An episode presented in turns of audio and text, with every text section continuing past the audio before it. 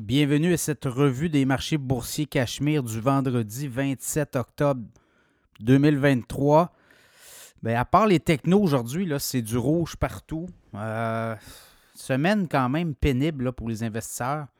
Quand on regarde les indices boursiers pour la semaine au complet, ben, c'est euh, négatif partout. Hein. Je regarde le Dow Jones, SP 500. Le Dow en baisse de 2,1% sur la semaine, 2,5% pour le SP 500. Et le Nasdaq, c'est 2,6% de baisse. Donc, le TSX aussi a fini dans le rouge. Moins 0,8% 18 737. Le S&P 500 baisse de 0,5% 4117. On s'approche tranquillement des 4000 points euh, du côté du S&P 500. D'ailleurs, le S&P 500 est entré en zone correction boursière par rapport au sommet atteint le 31 juillet. Le Nasdaq est déjà en correction. Mais là, le SP 500 l'est maintenant. Le Dow Jones en baisse de 1,1% 32 417. Le Nasdaq a monté de 0,4% à 12 643. Le baril de pétrole a repris du service 1,95 de hausse, 85,16 US WTI référence. Le Bitcoin en baisse de 95 33 970. Et l'once d'or a franchi les 2000 2015 et 60 en hausse de 18 et 20. Donc l'or et le Bitcoin, euh, notamment le, Bitcoin, toute une semaine. Hein. Donc euh, ça, c'est deux éléments. La semaine dernière, même chose, l'or et le Bitcoin euh, étaient en forte progression. Bien, ça, ça s'est poursuivi. Des valeurs refuges, clairement. dans les nouvelles, écoutez, on essaie de trouver les bonnes nouvelles, mais bon, la pétrolière impériale Bénéfice de 1,6 milliard au troisième trimestre. C'est payant faire euh, comme à produire du pétrole. On avait fait 2 milliards l'an dernier quand même.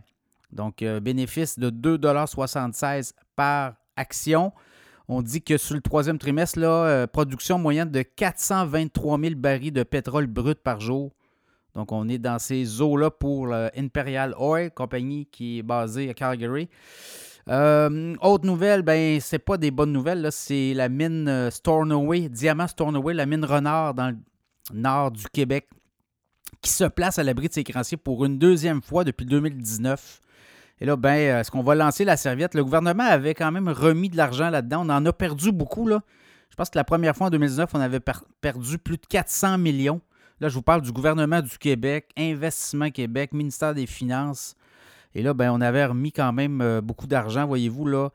Les mauvaises créances, 310 millions de mauvaises créances pour cette mine de diamants. On dit que les prix du diamant se sont chutés récemment et ça fait euh, qu'on produisait à perte 310 millions de dettes, dont notamment le bras financier de l'État québécois, c'est Investissement Québec, 120 millions. Cisco, 59 millions. La Caisse de dépôt, 25 millions. Donc, ça sera à suivre. On dit qu'il pourrait avoir un repreneur.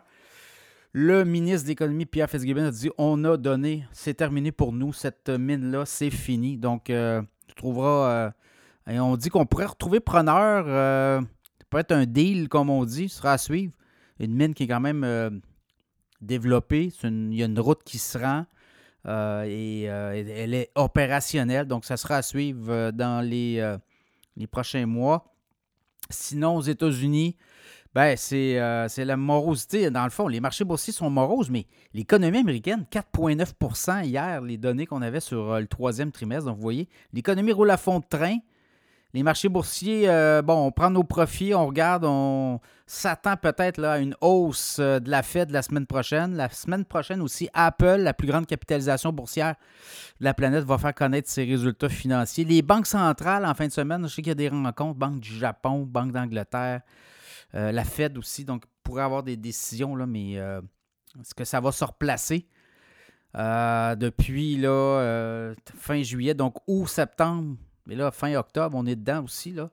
Trois derniers mois n'ont pas été très bons. La bourse, on est en correction boursière du côté du Nasdaq et du côté du SP 500.